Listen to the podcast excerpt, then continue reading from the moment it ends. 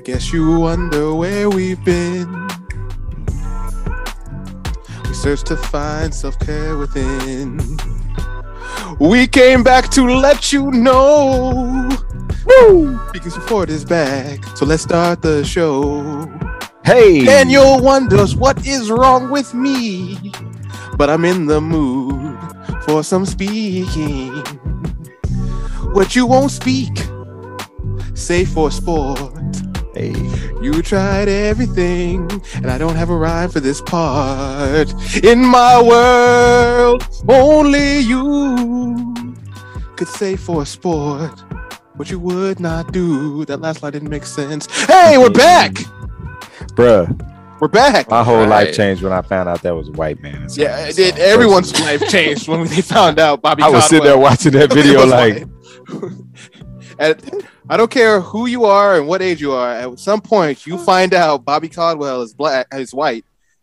like I'm talking about like he even had And a black name. li- and it, It makes you question everything in that Bobby world. doesn't it? Caldwell, like I swear he was the dude that sold me the numbers back on the block. like, hey, bro, your numbers hit. Like, like he sound like that dude. And since we Alright. had a singing intro, that must mean we're back. Hmm. Got an Hey, album hey, drop hey. soon is what it means. Yeah, Like cook crack. I, I wish. it is I, your most excellent and venerated, your favorite podcaster, host, D.R. Lewis. Nah, Her baby. And this is, of course, speaking for sport, it is the show where we take one topic hmm. one. And then we go on hiatus for a really long time. Yeah. No, wait, no, no, Oh, wait, no. wait, no, no, no, no, wait. We we put it in a little bowl. I'm told. Back like we never left. Yes, we put it in a little bowl. We distill it down into its essence, its purest form. Mix it up, give it back to you, the people. The people. You go out. You're all informed. You're reckless. You're reckless with that information. We, we know, but there's nothing we can do about it. All we can do is give you the information. We can't control what you do with the information. And back with me today, like they never left, is of course somehow my best friend and also the most like why, why hater. somehow? Yeah, what do you mean somehow? Somehow my best friend, and also wait, let me finish. The dude, who, like the most hate, the guy who I, I don't even know how to describe it. You you are just such a hater of, of me What? Okay, so why don't I let you finish that then? because you you needed to know how somehow you both are my best friend and also somehow my most You're my uh, favorite hater. my most talkative hater. Yes, thank you. There you go, and my favorite hater. Didn't you? Aren't you the one? Uh, you know, I haven't been there to defend myself in quite some time. Aren't you the one who says I'm like the, the most hated producer of all time or some some such Wow. nonsense? I Um, said it one time, but then Ed took it and ran with it. yeah, so- well, you know it, it you was a, it was a it was a joke, bro. But I'm like, hey, why do you say this every time? you know you can't leave jokes in the hands of Trey Blanco like that. You're right. That, that's on me. Yeah. I, I. That's Yes. on me. I understand. Uh, I understand. And then all of a sudden, you know, he's giving jokes. I'll have a con. You know what? That's not the time. I'll air my grievances out with Trey Blanco whenever I return. Um, and also back with us, of Yep. course, but there's more. there is more. Act like cook crack. The uh, I, the I back was gonna try to make a, I was gonna try to make a new nickname, and I don't know why. We the the, the current nickname is just fine. Thespian Poppy himself, Terrell Huff, in the building. What up, man? Indeed, support the arts because well, we are the arts. So uh, to clean up some stuff, we've been gone for a while, um, While. uh, a, a long time. So we haven't been able to update you on all the things that are going on within the network. We of course have Trey Blanco's podcast and grill, which has Yeller. been recording faithfully Mm. since the preseason. Every week People they what give they you. want, man. That's because the Cowboys winning and he want to keep talking about it. Nah, Well, because it's Cowboys Nation. whoa, whoa, Because. Cowboys are Terrell- America's team and we are America. We Terrell, gotta don't- they don't- want. Don't be a Chill, hater. They they chill. they despite Chill. having one of the worst seasons I've ever seen in my life, Chill. they recorded every week last year in season. Don't don't, don't, don't don't take that away from them, Terrell. They- when America needs us the most, we stepped up and gave them. they- and they were- helped they- they are we got them through our worst turmoil. Said even when we garbage, they were faithful, Terrell. So catch we that. bringing it to Uh, y'all. we've been We got dropping them through Trump. We got them through the Cowboy season. we, we, we doubled up, baby. You know what I'm saying? Both what we did. impeachments. Yeah. and so you can catch that. We've been dropping that on Saturday, so you can catch that every Saturday before you know get you ready for that game on Sunday. Um, of course, if they have well, they've already had the Thursday night game, so we don't have to worry about that. Anyway, we did have a podcast that was called Easy Clap that featured our former co-host Austin Brazina and uh, Jonah Birdman. Castellano. Um, Austin has since left that program. That program has since left the network. It still exists. So you know, go support, go support Jonah. Jonah spun spun that podcast off. Austin couldn't. Unfortunately, there's a lot of things going on. Austin couldn't continue to do the podcast. So Jonah spun that podcast off. He's doing all the work. So he's on. He's it's its own entity now. It's its own entity now, and we still would like you to support it Uh, because you tell me speaking with sports on hard times, son. the network done hit some Hey, hard times. now we now we got to come back. Like like I, I told Derek, I was like, man, I'm gonna start just throwing together some little videos and just you know, so we can throw So- it up on. so- but I'm gonna need you to edit them though, Derek. yeah, Probably gonna be like five through minutes. My lord, the, the point is Easy Clap still exists, but it's no Oh, longer man. it no longer has Austin. Go support Jonah. He's a good dude. Go support his, his work. Um, we also still have H is for Hell, hmm and so every Friday Because check Houston that is out. still trash. they are. well, they are at least what they are a game away from the World Series, but you're right. In general, they are trash. the in, the entity of Houston as a city. Texans, Rockets. Yeah, yeah. No, there's more. There's definitely trash. Okay. oh yeah, I'm not saying they're not trash, I'm- but they, they they do have at least one team that's a step away from a, from a, from getting to the title match anyway. They trying. So um, check Zip out. Um, I, I keep needing to tell Ed it's not Corey Zip. It's just Zip. Just call him Zip. That's what he wants to be called. He wants to be No, called it's Zip. very, Yeah, form- a P, very baby. formal person. You know what I'm saying? Like it's Yeah. a fool. Yeah. Well, if he wants, that's not even his full name. That's what's funny about it. It's like it's neither his full name nor the name he wants to go by. But anyway, I'll let uh, my grievances with Ed on his podcast. Hit that up with Facebook, bro. Pick that up. Damn. Yeah, no, I know where he got it from. I know where he got it from. Um, and I believe that is all the business. Oh, yes, we will have. We haven't had a midweek take for you in, in even longer than we've had a a speaking for sport. We Seven seasons, that to be Yeah. exact. yeah, seven seasons exactly. Thank you, Daniel. We are hoping to get one to you um, with a recording next week. So hopefully we'll get that to you. Uh, I'm not even going to tell you what it's about because I I don't was like, what want are to. talking about, Nah, nah, I don't want to do that. things to say, Every time, though. every time I say stuff, it doesn't happen. So I shouldn't have even Mm. brought it up, but I did. So it's out into the world now. Maybe that'll force us to, to to do it. Anyway, back to the show at hand. I said that to say this. I said that to say this, and that is today's topic is wait. I, I'm, I just I'm forgetting how to do the show. I keep forgetting how to do the show. Right, I man, think we'll get you, we're gonna get you right, bro. We're gonna get you right. I think I believe Daniel. Before we speak, yeah. before I speak, before you speak, someone speaks. Who speaks? Dan? It's Terrell. It's Ter- Terrell speaks. It's Terrell with his mushroom belt. Um, and that segment is called Terrell Huff's first take. And who is it sponsored by? Sponsored by Chris Usman, Knockout Automotive. Stop on by for a sweet rice smoothie and a smile. The floor is yours, sir. Fam. John Gruden. Right into Here's a few things. There's a lot of things we don't know because the NFL just, you know, is basically playing the yeah, we did some foul shit, but you can't prove it and we're not going to show you the evidence. So, ha ha ha, nanny nanny. Now, that being said, there are a few things that we do know. All right. A few things we do know is John Gruden apparently uh, likes to send emails when he's upset about things going on in and around the NFL world. Uh, and they're usually, let me think here. Hold on. Let me get my dictionary out.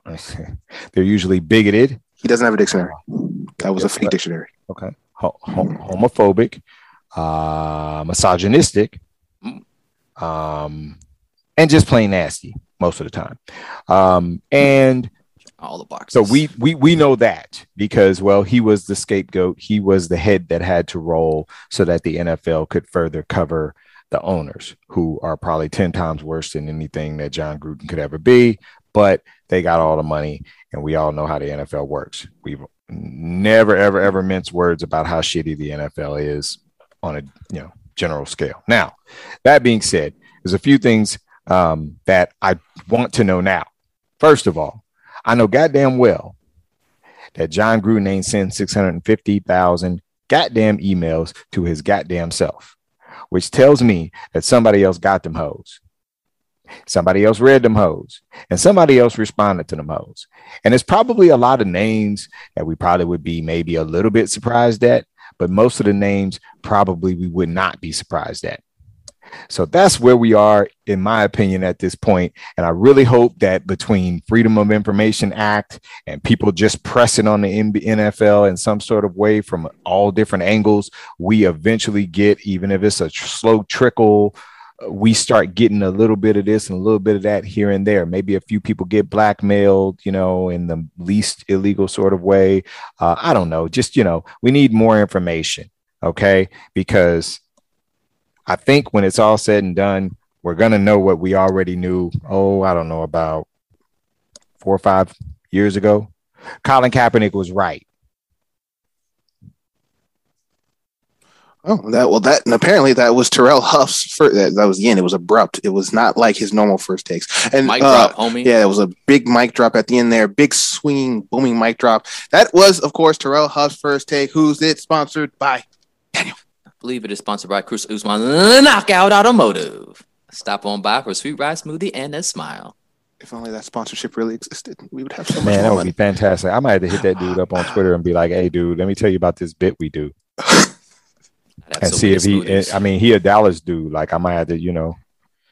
Yeah, I mean, I know he's from Africa, but like he he grew up in Dallas, so I might. Have You're already, you're like, already, hey, you're already ruining the money. You haven't even gotten the money yet. You're already starting to ruin it. saying like, no, it's true. Like he's from Dallas. He went to high school. No, in I'm t- that's not the part where you ruined it. it was the, the Africa part was the part He where is you, from Africa. I mean, but the way you said it and how you just kind of dropped it. anyway, Well, no, because like I didn't want to like I didn't want to like act like he was just a Dallas dude. Like I wanted to get that man props for being from the motherland. I didn't want to just be like, you know, oh he from Dallas, so let me holler at him. Like, nah, man, that you know. I mean, besides, we've been doing a bit with his fake brother for like two years now. I'm pretty sure if we Oh, was yeah. going to insult that man, we'd have done it by now.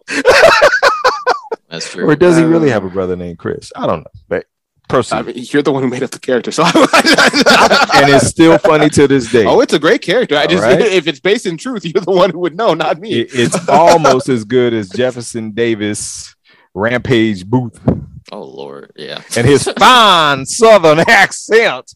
Terrell, what are you talking about? That's a completely real man. What do you Huh? mean? Anyway, Oh. if you didn't realize by what Terrell Huff was uh was talking about, we're of course covering John Jonathan R. Gruden the third. No, I don't know what his name is. John Gruden. It don't John- matter. John Gruden, uh, former, now recently disgraced coach of the Las Vegas Raiders. Um, Derek's team, Derek's leader. I mean, my leader. I don't know about that, but definitely the You team that I, team? the team that I, I, I rooted for. I root for. I don't. I still currently root for them. And they'd have, It's- hey, they'd have had they just as make it- good a record if Derek had been coaching them for the they- last three years. They make it very hard to to love them, but here we are, nonetheless, trying to survive like Daniel and his Cowboys fandom. Anyway, maybe maybe I too will be Good, rewarded. good luck. Yeah. Good luck. you ain't built for this, bro. it's been about a decade. You ain't built for this. Oh, this is my entire life, excluding for this.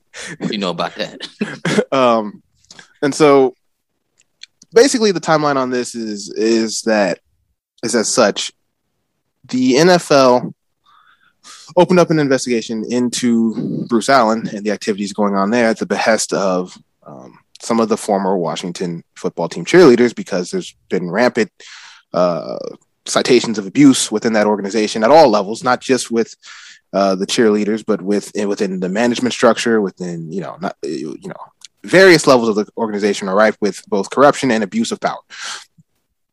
That led to Bruce Allen, the former uh, highest ranking official within the football operations, uh, to be investigated by the league. That league, that investigation turned up some emails that leaked.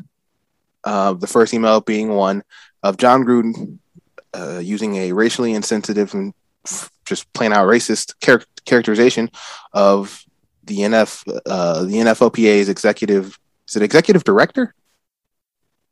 Is that his title? Executive director? Uh, Demar- DeMaurice Uh, Smith. For Demorse? yeah, yeah, yeah. Yeah, yeah. executive director. I just wanted to make sure I got the Yeah. title correct.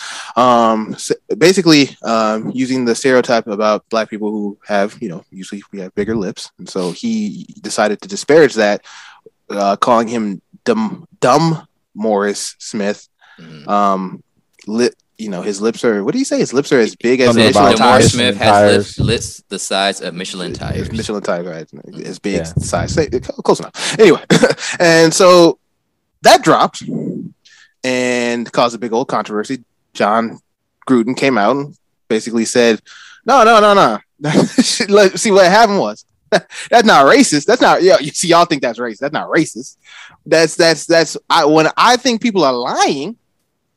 I say they have rubber lips and tires Oh. are made of rubber. Oh, You see, and so that's why I was Oh. making fun of that man's because he's got rubber lips, like like rubber. He's a liar. Well, that And, uh, explains it then. Oh, yes, cool. yeah, and so yeah, that- that explained so- it so- so well that the NFL leaked his shit. So and so get rid of and so you know, you know the NFL leaked that shit. Let's and get so- the but come on, but nobody else shit came out. Come it's on. and so you know he gave that explanation, uh, and that explanation I guess held just any kind of water because during the time that these emails were discovered, they were during the lockout. So he was mad at Demore Smith for how he was handling the Players Association because there's no football going on, and so he was calling him a liar for that. I guess is his explanation. Um, yeah, so that the NFL. Uh, on the surface, anyway, and Mark Davis, owner of the Raiders, said, "Good as is. We can move on." And so they did. And so they moved on. And he kept his job and he coached the game and nothing was going to happen. Then the New York Times, the first uh, email was leaked, uh, was reported by the Wall Street Journal. The New York Times got a hold of more I- I- information, more emails, because this is John Gruden's favorite form of communication, apparently, is, is via the email. Um, the electronic mail is John Gruden's home. Um, and so he said even more things. Uh, in first off, he well not first off, but he called um, Michael Sam a queer, quote unquote. Um, Indeed.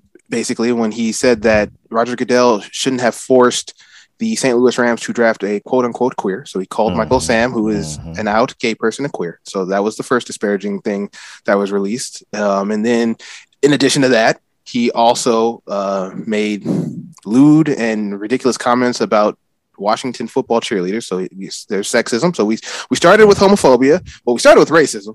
That didn't they didn't care about that too much. Then we went we went to homo, homophobia, and then we went to sexism. He called the NFL commissioner the F word. I'm not even going to say that one. I was comfortable saying queer uh, just because it was his language, but the F word is just so out of pocket. I'm just not going to say it. But the disparaging F term used for gay people, he called Roger Goodell and other people that word multiple times. So more homophobia. Many times. So so more homophobia. Um, what what else did he do? Let, let, let me get get back out here because this You man could did probably this, just you could probably just throw some bone. kind of heinous This act man- out this- there because this- he this probably man did did- that shit. this man did so many things. It was it was Yeah. crazy. Yeah, like oh, that's literally right. just pick Oh, something. more more more racism. He said that Eric Reid basically shouldn't have been protesting. Um, so he Mm. disparaged that movement. He told Roger Goodell to hide in the uh, concussion tent Mm, when the players were asking for Roger Goodell to back them on racist rac- racial issues. mm. Um, so then he disparaged, basically disparaged his own NFL players who are going through concussion. So he, he did that. So you know, just a whole laundry list. You got you got more things. You look like you're looking up a list of things he did. You got more things that John Gruden did while trying to get himself basically fired in retrospect. Oh, I mean, he went on to. I think he said stuff about Caitlyn Jenner. I think he, Yeah. Oh, maybe- oh, he he referenced some he, he Oh. referenced some of the owners that he wanted them to um, perform fellatio on him. ah, yes. Uh, So transphobia, yeah, so transphobia as well. So yeah, he, he pretty much covered just the the whole he spectrum. checked every single box, all the spectrum in terms of offending pretty much everybody that's not a Yeah, straight he's a white man. He's a douchebag. he, he disparaged Caitlyn Jenner for winning the uh, Woman of the Year award um, as well. So uh, it's a whole laundry list. And so after that came out, um, the NFL basically gave the Oakland, excuse me, the Las Vegas Raiders all of his emails that were sent. So Mhm. even the things that the New York Times and the Wall Street Journal didn't get a hold of, they sent all they sent over to Mark Davis.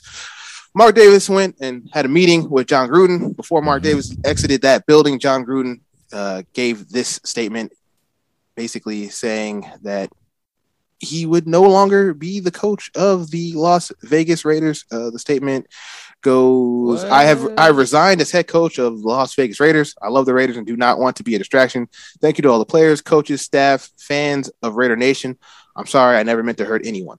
Um, and so that was the end of that. Uh, basically, every NFL player who ever existed put, got a microphone put in front of their face to answer a question about this, um, to varying degrees of success and not success. Um, I think it stuck out to me that a lot of the coaches said they felt for John Gruden and for the people who were affected by the statements that he made, which was interesting. Uh, the only coach that I noticed did not do that was the Los Angeles Chargers coach. Um, God, I can't I can't think of his name right now. I know who you're talking about, and that, that dude's going places. Like he's already places right now, but I, I mean, mean, like Brandon Brandon Staley. Basically, Brandon yeah, Staley Brandon Staley is is ex- exclusively and unequivocally gave only thoughts on how he felt for the vic- the victims of John Gruden's Mhm. words and how terrible they are and how they must feel and how they we need to create an atmosphere of inclusion. Um, Aaron Rodgers notably said that there's no place for what John Gruden said Mhm. um, in, in in foot in in in, in the NFL. Um, a lot, of, but a lot of the coaches basically came out and said, "Hey, we feel bad that John Gruden lost his job, but we also feel bad that you know he said those things and they hurt people." Um, and you know that kind of takes us to today. Um, a lot of people have said a lot of things. John Gruden has kind of released a state. It's not a statement, but apparently he said the truth will come out to a reporter. So that is now out Oh. into the uh, into the atmosphere. I don't wasn't know. the truth. I don't know what the truth could be. So Seems like- he resigned over a lie. Is what seems we- what seems we're like the truth is out, but we'll, I guess we'll Okay. figure out what he believes the truth to be one day. He's, uh, you know, that statement very much his statement when he left the Raiders very much read as "I'm taking my ball and going into hiding for quite some time." So we don't we don't know when John Gruden will reappear. Sounds more like the truth is I ain't the Look, only one. Well, and Y'all that's this on me. exactly Well, what I, ain't, I ain't the only one. There you You- go. You're right. That's what he's saying is is it, he he he was given the Nino Brown answer, which is when I go down, I'm taking all you motherfuckers with me. Mhm. So he he knows, as I said in my first, which is know, why you take, don't need to say it again. Um, He knows. There's a whole lot of other bodies I- I in, the, in the closet too. I forgot to say that the NFL just said they were not going to release any of the other emails that were associated with the investigation. So, you know, typical transparent NFL. Um, Didn't so they I- also mention that um I guess they reviewed it and they didn't find anything else that would implicate anybody else, right? Like they said Well, then their real review they on didn't that. find anybody else that would be Real quick on that, there's a very specific word in that statement that they use, and I'm sure either of y'all will find it here shortly. There's a very specific word they used in that statement the NFL put out. They use the word current. Mm, They not slick.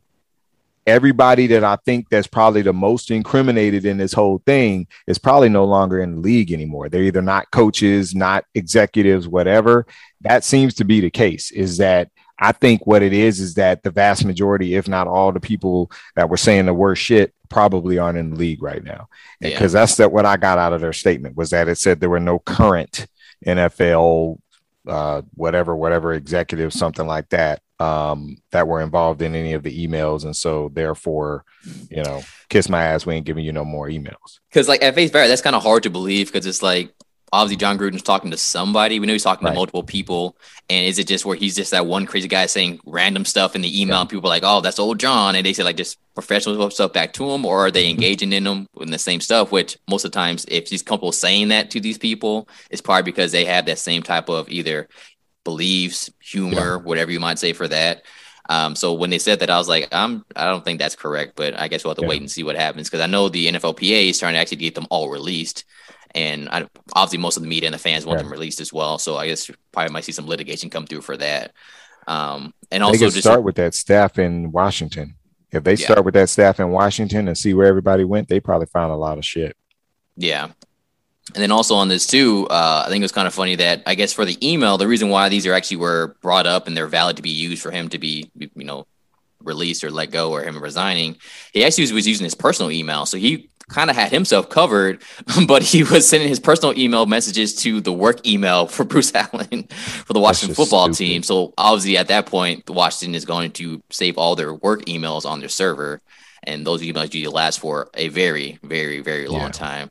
Uh, to me, I was like, I don't know why you even allow them to even message you like that. Like maybe because they're so high up, they don't have the same concerns as like regular employees do. But me, for any type of job I had with a company, I'm like, yo, I can't add any type of crazy on my work email That's because they can see whatever you put on there, and it doesn't get deleted when you say, hey. Delete, go to my junk folder. It's like no, it's all saved and archived, and you keep it for multiple years. But I mean, I guess when you're like, you know, a head executive or whatever, you don't worry about those type of things. But yeah, this is the reason why you don't act crazy on your work email because that usually lasts almost forever. well, we do, well we do know some of the people John Gruden was emailing with because obviously it was Bruce Allen who is hmm that's who the emails that's how they got a hold of him in the first place. Uh, but also apparently according to the Times, uh, there was Ed Dr- Droste, the co-founder of Hooters, Jim McVay, the Mhm. executive of the Outback Bowl, and Nick Reader, uh, the founder of PDQ Restaurants. Um, so yeah, there's probably. I mean that that's a. Big I don't, money. wanna, I don't want to say who's who because I don't really know those people, but they have a lot of money. I know that, and so there's probably a lot of other people on those emails who have a lot of money at the very least and have something to lose if those emails get out. Um, Because I'm sure those three or four people were not happy to also be incriminated on this John Gruden scandal. Um, uh, even though it's been, I'm sure the, heat, the I'm not sure, I don't know. The heat doesn't seem to be on them quite as it is on on John Gruden, but they caught saying some pretty insensitive things as well in those emails. Mhm. Um, so yeah, it'll be interesting to see how what happens with this because there's definitely got to be where there's smoke, there's fire, and and John Gruden isn't fire. He's just you know uh, an ember. There's got to be a, a, a blaze that we're we're missing out on here. You know what it might be though, D, is that because like you said, some people that are involved, Outback Bowl and whatever, they're actually they don't work for the NFL. Mm. So I think it might be like the threat of a lot of litigation or people getting lawsuits against the NFL if they let these get released to the PA or just to the media because it's obviously going to affect their public perception, probably Right. their income, and they're like, "Yo, I don't even work for y'all. Why am I getting you know having my uh, public image being destroyed because of random emails or whatever?" So that would lead to potential lawsuits. I can see why the NFL is trying to hold off as long as possible and maybe never try to release these things because not because they're trying to quote unquote protect all these people in the NFL it probably is that to an extent, but also it's like, yo, if we release all these emails, I'm pretty sure we're gonna have like a hundred lawsuits against us because people Yeah. be like, I don't work for y'all. Why release my personal information like that type of thing? But Well, they're the people that aren't quote currently with the NFL. So Mhm. therefore, those are the ones that I think that's the ones that a lot of people want because, you know, I I, I kind of was being funny when I was talking about how Cap was right, but remember they were looking for collusion. Mm. You gonna tell me it was no damn? He was he was brought up in the emails. Gruden that that's already been released in the stuff that they that they released that Gruden has said. They talked about you know him referring to, to him and Eric Reid and and had a lot of derogatory statements toward them. So the idea that there was nothing, I mean, and they literally talked about you know him being kicked you know we he should be kicked out of the league he needs to be cut fired whatever term they used so the idea that somehow nobody else ever brought that up again is wild to me because that tells me that they definitely talked about it and you know they're just covering their asses I mean that's. I mean, uh, you know, that's basically settled case law now because they settled with Kaepernick. They didn't settle with Kaepernick because they didn't find any evidence of collusion.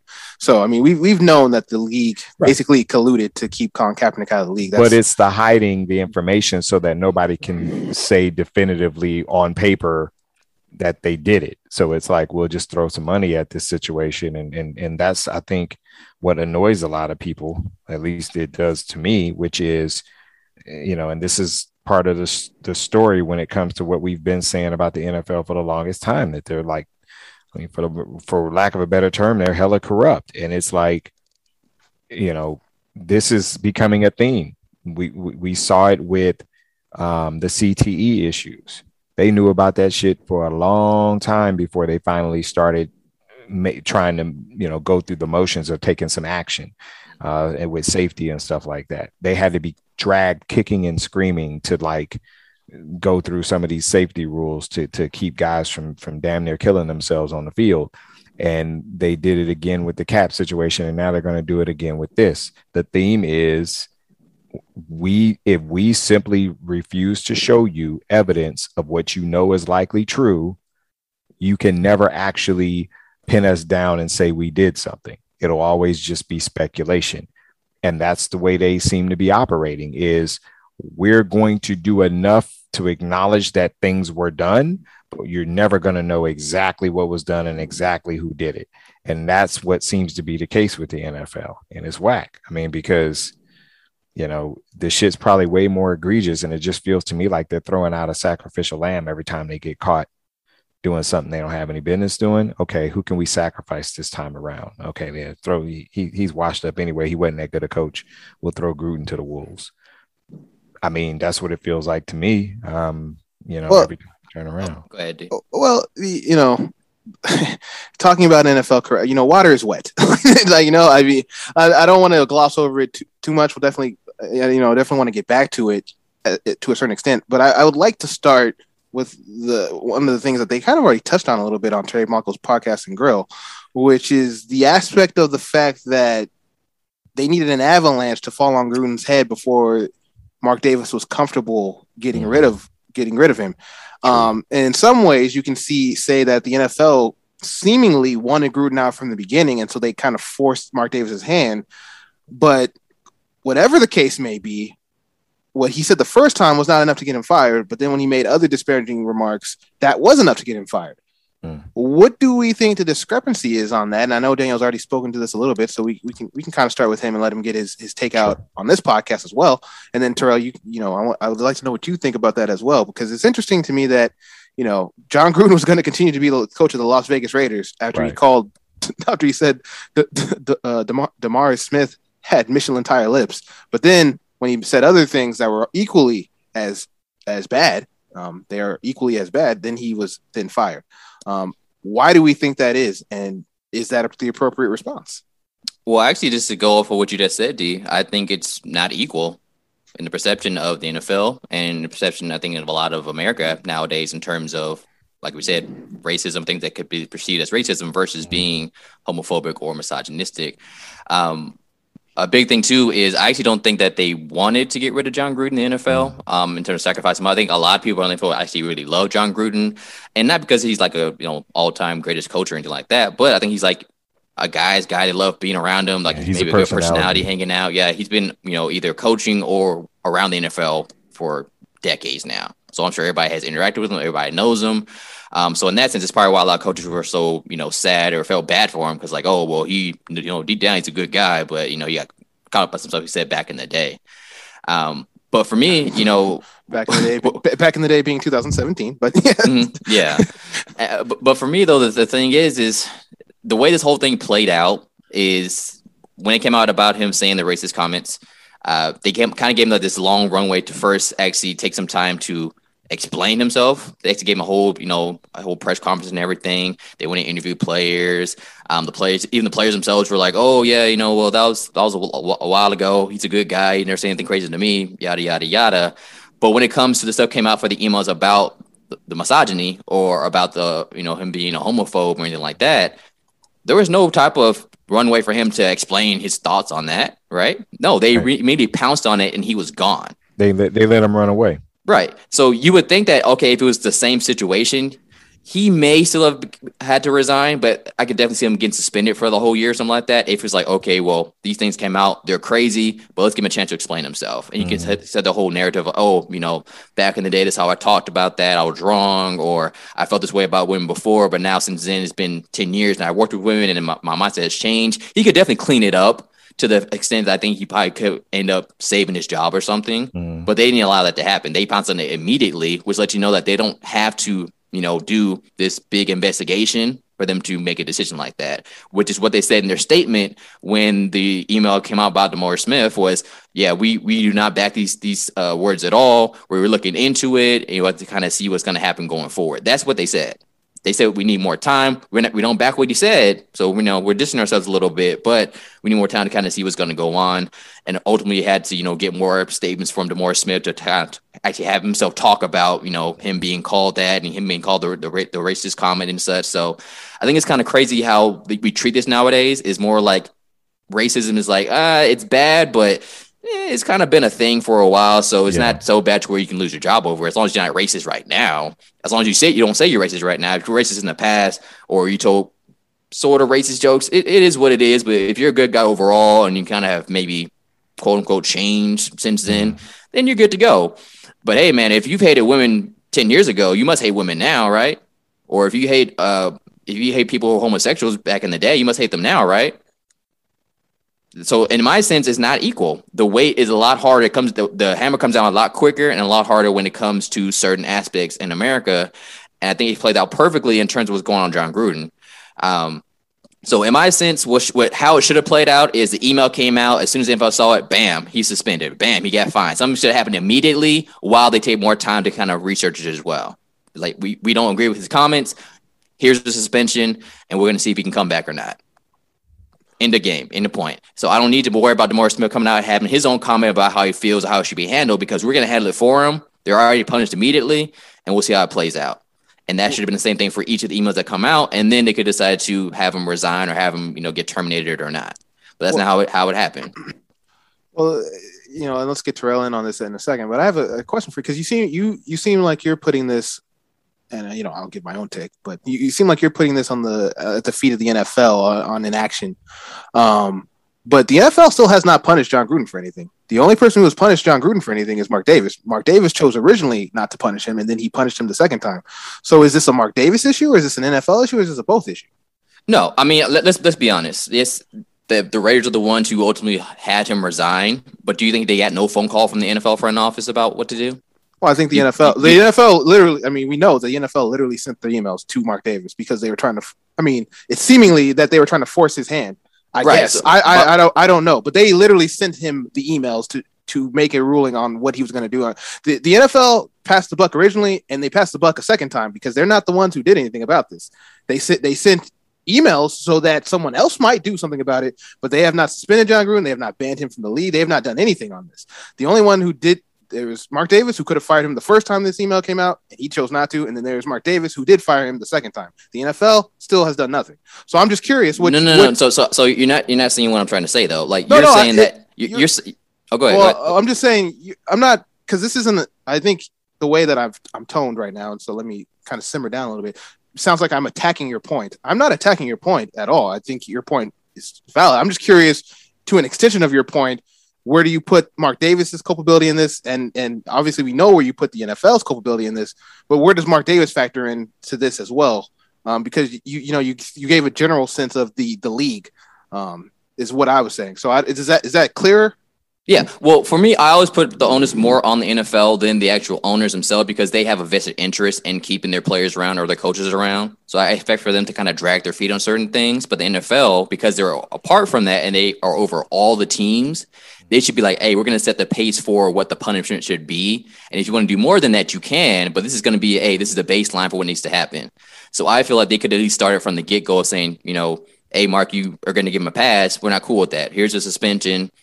Mm-hmm. Either the NFL gives it themselves or tell Mark to do it because I'm pretty sure once the emails came out and they sent them over to the Raiders to take a look at, they also had a pretty long phone call prior between the commissioner and the owner talking about, mm-hmm. hey man, it is what it is because you could tell by Mark he wasn't he wasn't happy when Jon Gruden resigned oh, um, oh, no. for his his little statement. He he, he, felt, he, he told them to take it up with the NFL. I ain't got no words for you. That's basically yeah. what he said. So when I got that, that's what made me think that yes, he made the decision that he had to be gone, but the NFL definitely put some pressure on him to be like, mm-hmm. "Hey, this is your decision. This is not going to be where it's 50-50, you know, you let your heart decide. It's like, no, it's going to happen one way or the other. So either you can do it yourself right now, or we can, you know, work some other stuff in back channels and make some stuff happen because they have that type of pressure on the ownership. So that's why I always go back to them because I know they do exert more pressure than they show officially than mm-hmm. the statements they put out because you see it all the time. Right. And a key point was because when I saw how Mark Davis was acting after the fact, I was like, oh, he hadn't come to terms with this decision being made. Right. If it's more like, hey, what you did was heinous, no part of my organization, you're done. I don't think he'd be that depressed when it came to him, him time to. I'm sure he'd be a little sad, but not that depressed or that kind of, you know, n- not kind of uneasy when it came to talking about it. Sure. And that's why I feel like the NFL put a lot of pressure on him to make a decision like that instead of him kind of having time to think about it and then making his own decision. So, the, um, so where do you feel in terms of do you feel the NFL should do something more official in terms of punishing Jon Gruden additionally, or do you think them exerting that pressure? Because clearly you feel like they, I mean, I don't want to speak for you, but it seems like you feel like they should have exerted some of this pressure either by fi- taking it into their own hands or putting this pressure to force Mark Davis's hands the first time, the first email that came out. Do you do you feel like they they should do something additional now, uh, in, in, in addition to what uh, Mark Davis did in firing Jon Gruden, or do you or do you kind of feel like that's essentially their move anyway? So that's that's fine. That's in that in that portion of it. I feel like at this point they, they missed the boat, man. They missed a chance to to step up and do something when it was just about race. Now they're doing ones about race, uh, misogyny, and being homophobic. So all three of those is like, yeah, bang, bang, bang, easy decision. Not so easy to say like, yeah, we, we think that if you're gonna make a offhand joke, like you said, or comment that we think may be a bit racist, yeah, you're gonna get punished for that, no matter what. Even if you can explain it away, we don't accept that. They could have made that statement at that time. The Raiders could have made the statement as well. They didn't do it, so now they do more to him after the fact. I'm like, hey man, he's already gone. He already lost his job, so I think it's it's done at this point in time. Um, they missed their chance, I think. Terrell, what do you got on on on this particular uh, point? I honestly feel like the NFL initially sent the information to Mark Davis with the hope that he would not teeter on whether or not he wanted to really do anything. And I think I, am I'm, I'm with I'm with Daniel. I don't think he wanted to do anything. I think he wanted to. I mean, remember, this is a guy that gave that man 10, 10 years and hundred million dollars that nobody's given a coach, no matter how great they are right now. I mean, they're not even doing that shit in college, and college is notorious for doing dumb shit like that. So I mean, this was out. He he. It was already quite obvious that Gruden was his boy.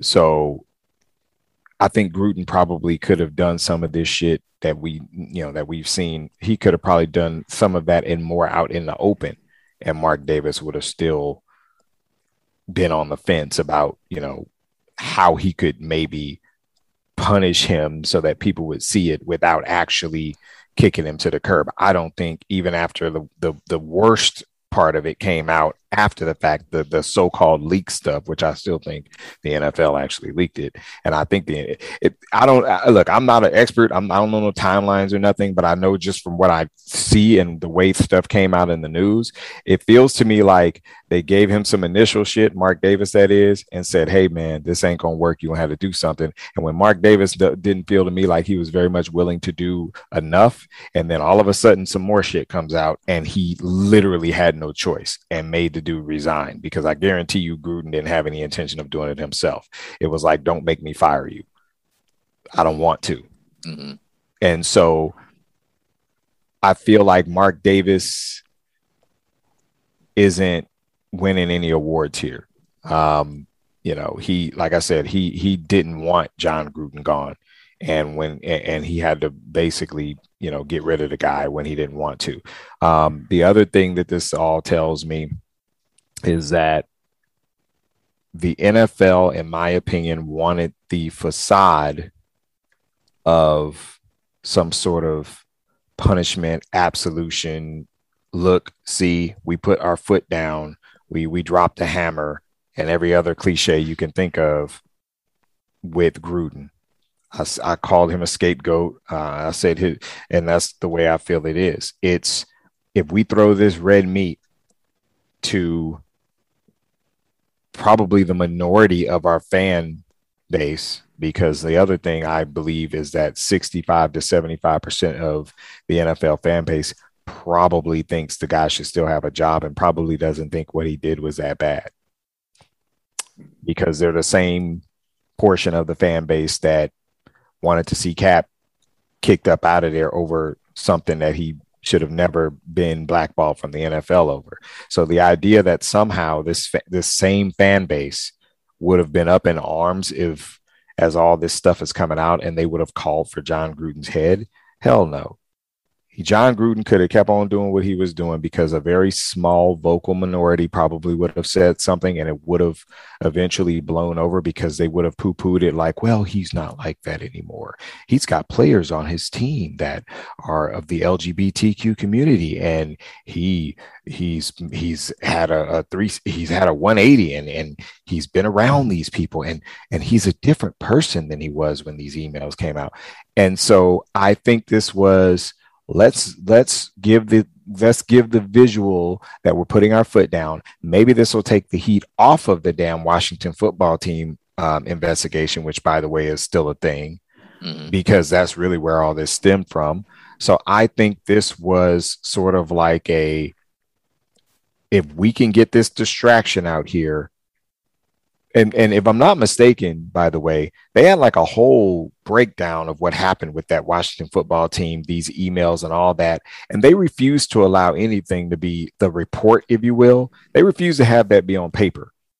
Mm-hmm. They literally uh, had somebody come out and give a verbal report on what was found, and so that it, to me it feels like so it was like so that it couldn't be something that somebody could sit down and pour over and oh look at this did you see when this happened in 2018 oh my mm. gosh it felt to me more like it was like oh no we're going to have this supposedly independent person just come out and say a statement yeah, because because the uh, the Washington cheerleaders are still trying to get them to release that report on what yeah. was going on within that organization. So there's still a lot of dominoes that are in the air besides the email. They're still trying to get them to release anything that went in on in that investigation uh, with that team, where we know a lot of bad things have occurred.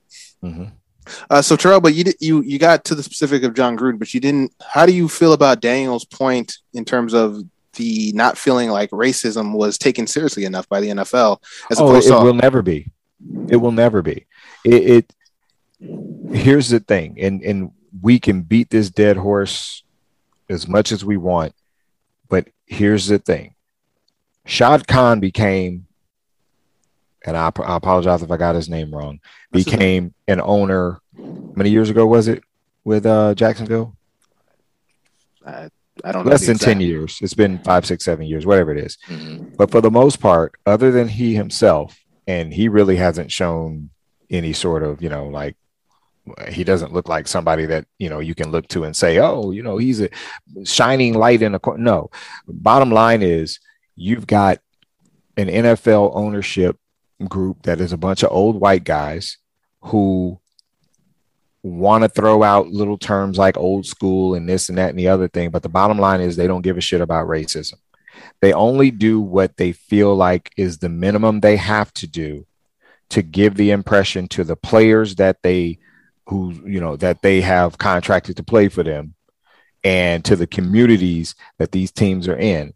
They do the bare minimum to make it look like they actually give a shit about whether or not the players feel safe when they drive home at night that they're not going to get pulled over by the cops and get their ass beat or that they're not going to go somewhere in a park somewhere with their wife and kids and have some white lady call the police on them they only do the bare minimum to make it seem like they give a shit about that stuff but for the vast majority of them they don't care mm-hmm. so if racism pops up they're going to look at it like, well, what degree, uh, uh, how egregious was this? Is it is Jon Gruden running through a park in Oakland, California, you know, calling somebody a nigga, and it got caught on tape? No. Oh, he said some stuff in an email when he thought it was guarded and he could just be himself with somebody else. Oh, well, you know what? That ain't that bad. This shit right here ain't gonna make the NFL change. It's not gonna make the owners change their views on what they've had, considering most of them are 60, 70, 80 years old. Remember, these are the same, uh, you know, guys like Bruce Allen and Snyder. These are the same guys that were bitching because Jeff Lurie and um, and uh, Jed York, out of all the owners, those two were the only ones that had sympathy for the situation that Kap was going through and all of the things that were going on in the league with the way the world was changing around them. These two guys, who happen to be, you know, younger guys, they're from a little bit of a different background, so you know they they're not the typical 80 year old white guy w- with a bunch of oil money and billions of dollars. They were a little bit of a dip. There are different types of owners. I think that most people know that about them. You know, if, if you pay attention to any of it at all. So, out of other than those two, the vast majority of them don't care about racism. So, to your question, uh, Derek, yeah, if it had only been him making a derogatory term towards DeMaurice Smith, what they would have done is they would have done exactly what he initially did, which was, oh, I wasn't being racist. I was I was more or less making fun of his appearance, but I wasn't really being racist. They would have let that shit go. So that shit would have rolled. He'd so still be coach right now. So let's parse down on that a little bit because y'all y'all both made that point. I want to I want to examine it even a little further.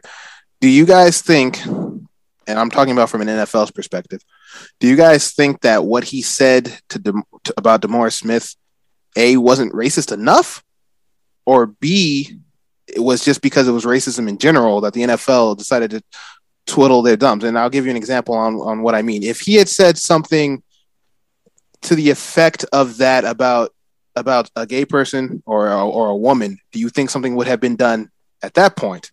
um, or would they have also twiddled their thumbs on that? So, do you think there's a specific blind spot to racism here, or is it, or is it a blind spot to everything in terms of there was not enough weight for them from their point of view to try to step in and do something to Gruden, and then when there was more release, and they felt there was enough stuff that they could attach it to him. Uh, so I, I feel it was more because um, as of right now, I think the organization they think that you know speaking out against women and speaking out against you know uh, people who are in the LGBTQ plus community, those are like major red flags that have to be you know acted upon immediately. Like I said, because for the racist remark, he had a time to to explain himself, and once he explained it, people were like, "Oh, well, I could kind of see that." It may not be true at all, but that was like, okay, well, that was a long time ago. He explained kind of it may be like a different term to him.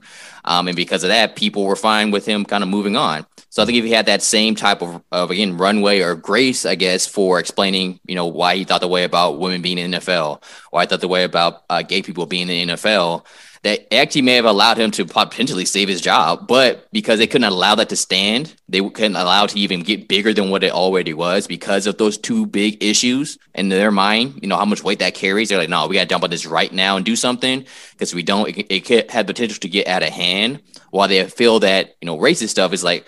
Well, I mean, he can explain that. It probably won't get too too bad where people are going to call for his head or anything like that. People might get a little bit outraged, but we've already seen, you know, the past year, past couple of years, people were losing their jobs, people losing sponsorships, people losing everything because of the way they're treating women, because the way they're treating gay people. Um, so I think in that sense that they kind of just freaked out and like, oh, well, these are the two big things that are on our plate right now, so we can't allow this to happen. And that's why they didn't even attempt to say like, okay, well, let's let's throw John out there in front in front of the wolves and see if he can save himself or not. They didn't even give him an opportunity for that. Like for me, eh, how I want to play, it would have been like, okay, well, he explained himself a little bit about the racist remark, not to my liking, but he at least tried to say something. Let him do the same thing for his his talk about women, his same thing for his talk about Michael Sam and, and get people in the NFL, and see if he can, you know, either apologize for it, explain it away, do the work to actually win back the trust of people, like go out there and actually go to and talk about, you know, trying to speak at uh, conventions or whatever, speak to women in the NFL, try to bring women back into it, have him do the work to try to repair his image, but they wouldn't let him even do that. I thought they kind of let him off easy, but let him resign and kind of walk away. Now he doesn't talk about anything at all. I think if he has to be on the stand talking about it every single day or suspended, maybe not coaching, but still trying to talk about it to get back into the league, that's more of a fitting punishment than to be like, okay, well, yeah, this is why I'll get him out of here type of thing.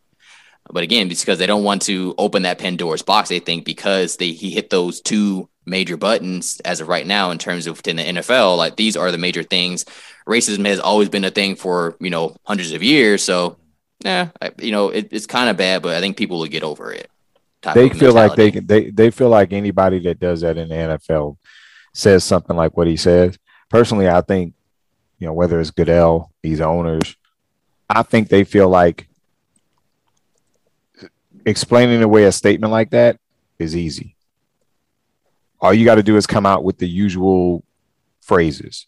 Oh, I don't have a racist bone in my body. I don't see color, blah, blah, blah. Some other bullshit statement that white people, when they get busted being racist, say. So I feel like right now, when you consider that the vast majority of the brass in the NFL is okay with that, and they'd be willing to let somebody come out and say that, and then they'll see, see, he's not that bad of a guy.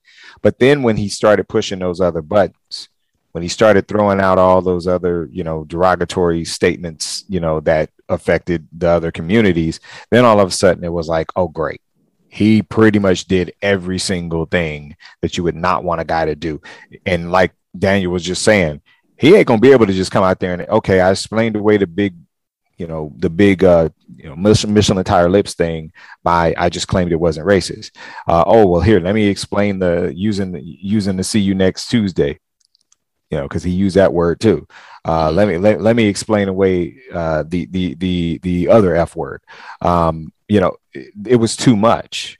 So I don't think yeah. it's sad it's sad to say but to answer your question a little bit more specifically it's sad to say but i think right now because racism has been something that is just something that's just in the i don't even know how to put it this way but like it's something that's been around for so long and it's so woven into everything that this country is about that rich, powerful white people are allowed leeway to explain it away when they say something they shouldn't say.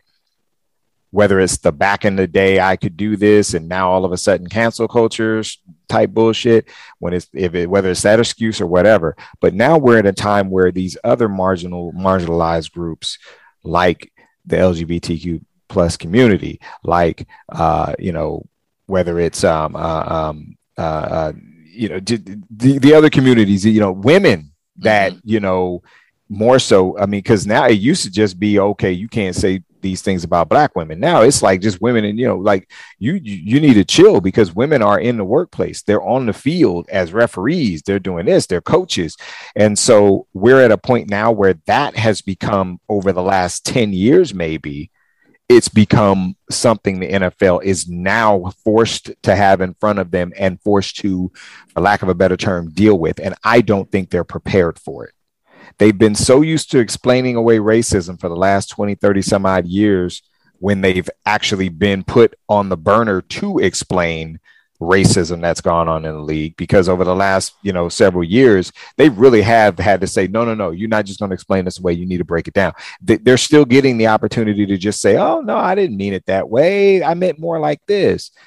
They can't do that with all the other groups that he he disparaged in those emails because the NFL isn't even still at a point where they're well where they're ready to defend those groups. Mm. They act like they have to defend black people because black people make up the vast majority of the league from a player standpoint. So they feel like they have to defend that. But they've got a built-in excuse and they've got built-in ways for these coaches and these maybe some of these white players that say these things. They seem to have these built-in ways for them to make amends on the spot, but they don't have that that framework for for the LGBTQ community, women. They don't have that framework because all that is coming across now. I mean, we've had how many players come out that are active? Very, very, very, very few. One. We've got some well, two, that have two, one right. that, well, that's active, one, two right. ever. Like that's it. Right. That's, that's the and list. Then we Michael have Sam, Carl Nassib, yeah, that's the list. Right. And there are some more that have come out after they've retired and stuff like that. But my point is they've not had to address that. And when I say address it, as in they've not had to have a player come out on the field and get in Carl Nassib's face and and and tell him F you, F word, blah, blah, blah, blah, blah. They haven't had to address that. We know the N word gets uttered on the field because half of the time it's the black players that saying it. But what else are we hearing? So I mean, and I'm not I'm I'm struggling to get what I'm trying to say out there, but my point is they've had years to develop the perfect excuse for when one of these people says something racist. They haven't, I don't feel like they've had as much time to put themselves in a position to defend homophobia, to defend misogyny. We still got players that are out here throwing women across the, the house and they're still letting these guys play or they're, they're they're maybe getting cut by one team and picked up by another it's not the same and so i do think that if it was just quote unquote racism, it, he would still be coaching right now because we would be calling him a racist and everyone else, all these other coaches that we were talking about would still be defending him. Oh, that's not what he meant. I know him. He's coached black players. I've seen him with black players. I've seen him do this. I've seen him do that. They can't say that with these other groups. They can't vouch for him, if you will, with these other groups, can they? Who, who who's going to step up? What coach is going to step up and say, "No, I've seen Coach Gruden with with uh, Carl Nassib. He's awesome with him." I haven't heard that. I haven't heard it. Um, maybe y'all have. You know what I'm saying? Like mm-hmm. you can't. You, ain't nobody gonna come to his rescue in them other situations because they cannot say. You know what I'm saying? 70 percent of the league is black. So you any coach that comes out and says something racist, semi-racist, said something racist 10 years ago, 70% of the league or plus is black. So you can always whip out that old faithful. Well, I've seen him with his players. Most of his players are black. Do you think he could coach black men if he was racist? So yeah, they don't let that shit go mm. because they can explain it away. But they can't explain the other shit away because they can't say, well, he doesn't have a misogynistic bone in his body. Bullshit. We got emails that say otherwise. So it's almost like you're saying like a built-in explanation because Right. you're around black men all the time. So- that is a built-in explanation in the NFL for coaches. Hell, probably in the NBA if we had that problem, but we don't because the NBA is a different league. But in the NFL, yeah, it's a built-in explanation. They can just say, "Oh, well, he coaches mostly black players, so how can he be racist?" hmm Look at Well, all the success. well staying on the, staying on that point um because it was striking when he said the thing he said there were a lot of people a lot of black people not just not just white people a lot Sure. of black people Mike Tirico, Mike, Tari- Mike Tirico, Tony Dungy, people Mhm, who have worked with him all who are black mhm, couldn't wait to say mhm. couldn't wait to say oh I know John John's not like this well John's Mhm. clearly like this so it's Yes. it's, it's interesting so there I mean there's a lot that goes into the to this to this racism bubble that you know that that's something that Terrell was touching on Right. that I think shielded Jon the first time including some black people falling on the sword for him and I don't know what goes on what the what's the power behind that is that a broadcast thing where the powers that be are saying hey is that a I have a personal relationship thing with him so I, he's my friend so when he does say mildly racist things I'm Mhm. gonna be like oh that's just Jon being Jon but I know it's a it's kind of like one of those I know it's heart type situations, which I, I, I kind of find a little ridiculous, but is definitely something that happens where people have personal relationships with people that are problematic, and instead of Mhm. calling them out on it and Yep. trying to you know be be a, an ally to to you yourself and your people, Yeah. you're like, well, I can just vouch for my friend. Um, we kind of saw a little Right. bit of that from Amin Elhassan when we had the Rachel Nichols situation, where Yeah. Amin was very close to Rachel, and so he's like, "Well, I know she's not actually has these opinions because I'm her friend." It's like, well, she said this out loud, Right. um, and so Because people don't want to question where do we their, think- their judgment. where do we think that kind of fits into the to what happened on the first go around? Is that Well, there- people don't want to question their own judgment even after even after he got canned, there were black players who came out and said, "I don't understand what's happening." Right. So it's like it's it's it's weird, and, and Yeah. it's a it's a weird situation all around. Well, what I think it is, and sometimes it's a hard thing to learn, especially when it comes to either people who are your close friends, mentors, people you worked with, is that unfortunately, you know, people are in different rooms. Mhm. And when I say that is that, you know, when he's in a room where he's surrounded by his, you know, black coworkers, he may be code switching. So he's like, yeah, act a certain way around these people that are black because I understand that I can't joke how I joke with the other people. So yeah, I come across, I like, yeah, I'm, I'm a very likable person. He's very charismatic. So yeah, no matter what room he's in, people are going to like him. But I think he's smart enough to understand that because he's so used to being around people, what he can and can't say in certain rooms and certain situations. So yes, of course, when he's around Mike Tirico, uh, when he's around Tony Dungy, he won't be making those type of jokes. He will probably won't be talking about women. He probably won't be talking about homosexual people at all. Um, just because of the I think the way that Tony Dungy and themselves kind of hold themselves. But when he goes into a different room, again, it's one with Bruce Allen, other people do from the Outback Bowl.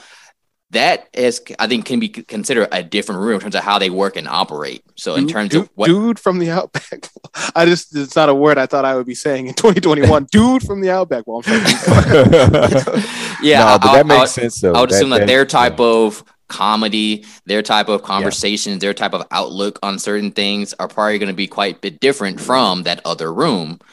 And unfortunately, I think we don't really assume that, you know, some of our friends or mentors really have that drastic of different rooms, but it does happen in some cases, especially mm-hmm. when people who are just people persons or very charismatic is that, yeah, they probably have like a ton of different types of people from all walks of life that they get along with. But a, a big reason is because they can kind of mold themselves depending on where they're at. And I think for sure that that's what's going on in terms of how he deals with his players, how he deals with his coworkers, how he deals with his friends are going to be different things, different types of jokes that come up.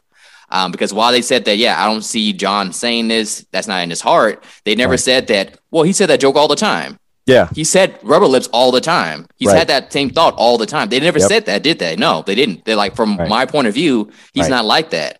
But it's like, well, he said that in the emo pretty, you Yeah. know, nonchalant, like he's kind of said it all the time. and that's an important distinction make. don't know that part of Jon. Yeah, that's I'm an sorry. important distinction to make because even the players, the the black players that have come out and said they don't know that they they've never seen that out of him. Right, you haven't.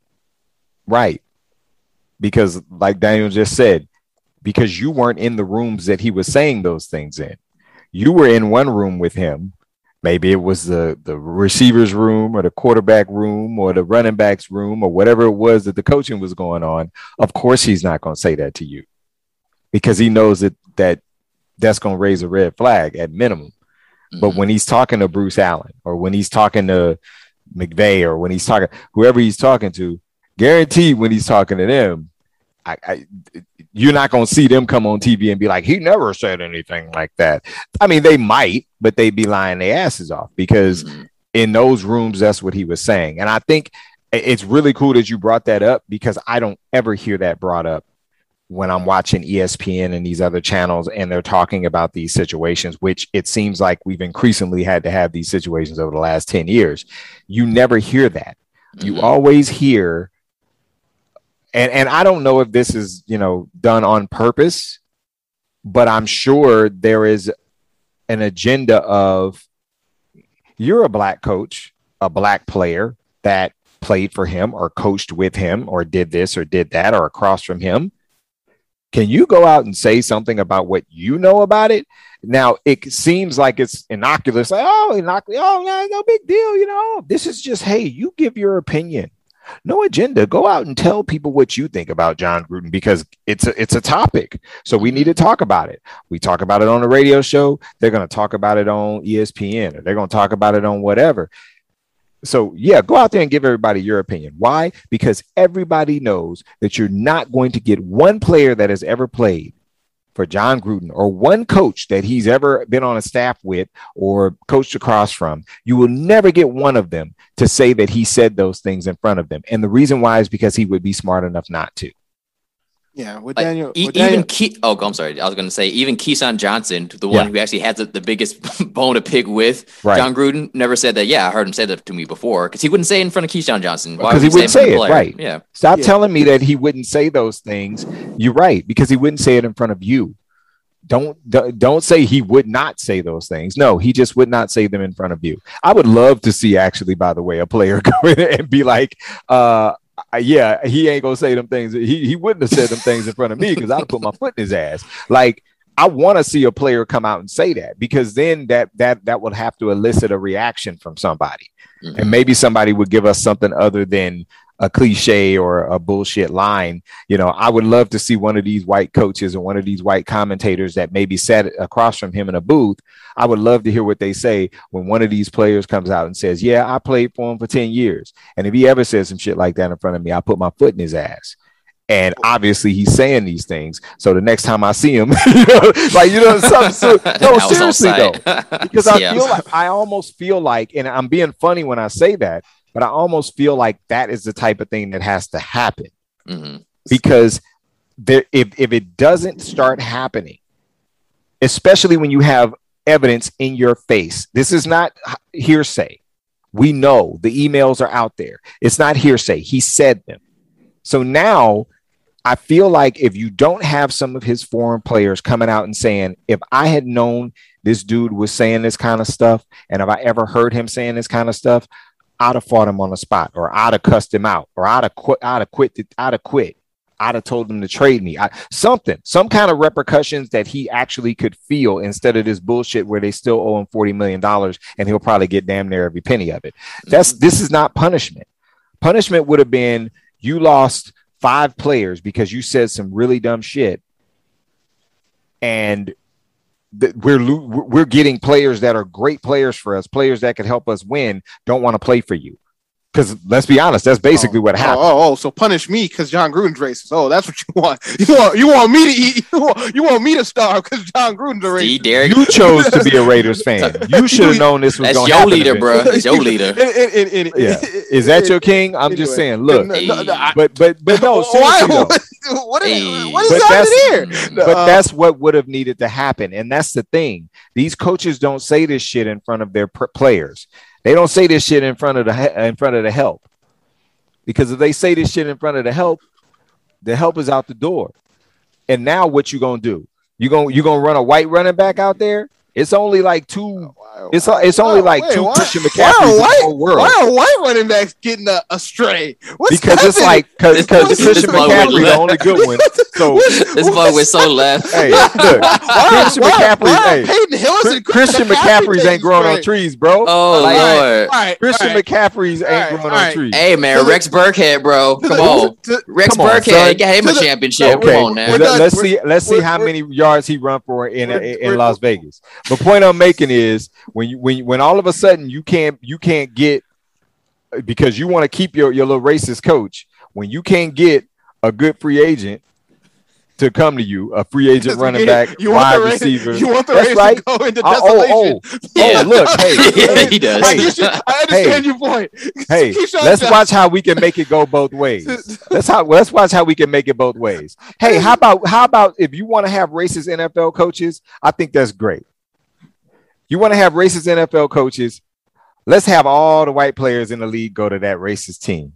Because if you go, because if you want to fight so hard to keep a racist NFL coach, What- we should what's just let all the white players that think what he said is okay. I didn't because, do. I didn't do this. I didn't nice do guy. this to you, Terrell. Go I play didn't, for his I, ass. I didn't tell your team couldn't, ha- couldn't have any more black people when y'all Hey. like Kap and started this. I didn't true. do. I didn't do this. No, to you. no, I, I Um, want I want the absurdity. I want the absurdity. I want you to hear the ab- absurdity of what I'm saying because Mhm. that's how absurd absurd this Ab- shit is. absurd. Absurd. Okay, absurd. Uh, uh, It- absurd. this is this is how Absurd. absurd this shit is. Uh, Okay, uh, absurd. All right. you want to sit here and fight tooth and nail to keep this dude on your team. You want to cry like a little bitch, and he literally had to call people C U N T and and and f and and, and the other f word, and, and he had to, he had to say I, I, did- that was you. I didn't do this. he had to I've been, say I've been most- trying to say a point about on, Keyshawn hold on, Johnson. Hold on, hold on. he had to say the most egregious shit in the world, okay, for Mhm. you to begrudgingly come out in front of America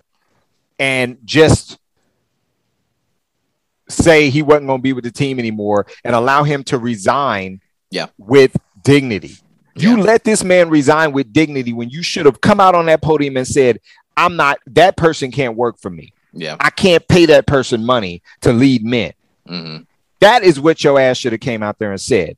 Coming out there with your fucking stupid bowl haircut, practically shedding tears over After the your bigot, Derek's. Racist, boy Derek. misogynist that you just had to convince to retire or resign because you didn't want to say the words "I fired him." Okay, here, okay, great. If you wanted so bad to keep him, keep him. And then you do a search and go find all the racist players in the league because I'm sure there's enough of them to field a 53 man roster. And you bring all their asses to the Las Vegas Raiders because that's how absurd your ass looked sitting up on that podium trying I to I love these keep- experiments Terrell's trying to set up Yeah. within No, the I'm saying. all on the I- Raiders are awesome. I, I I'm- guarantee you, I guarantee you, there's a I'm because just- that's because that's what he's acting like. He's up there shedding tears and crying like a little girl because yeah, and that was misogynist, crying like a little girl. The greatness of the Raiders, kiss my ass.